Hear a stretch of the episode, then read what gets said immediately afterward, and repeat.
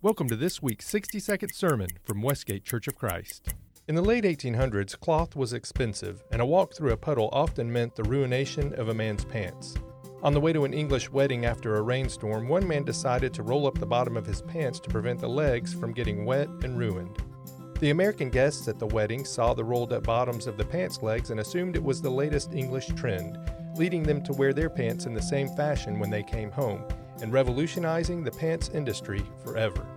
In Ephesians, we are encouraged to follow God's example, therefore, as dearly loved children and walk in the way of love, just as Christ loved us and gave himself up for us as a fragrant offering and sacrifice to God.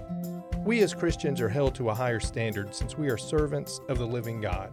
Our actions matter, and people are always watching, whether or not we realize it. Set the example for them by living lives of service and love and showing thankfulness for all that Jesus has done for you. We hope you've enjoyed this week's 60 second sermon from Westgate Church of Christ.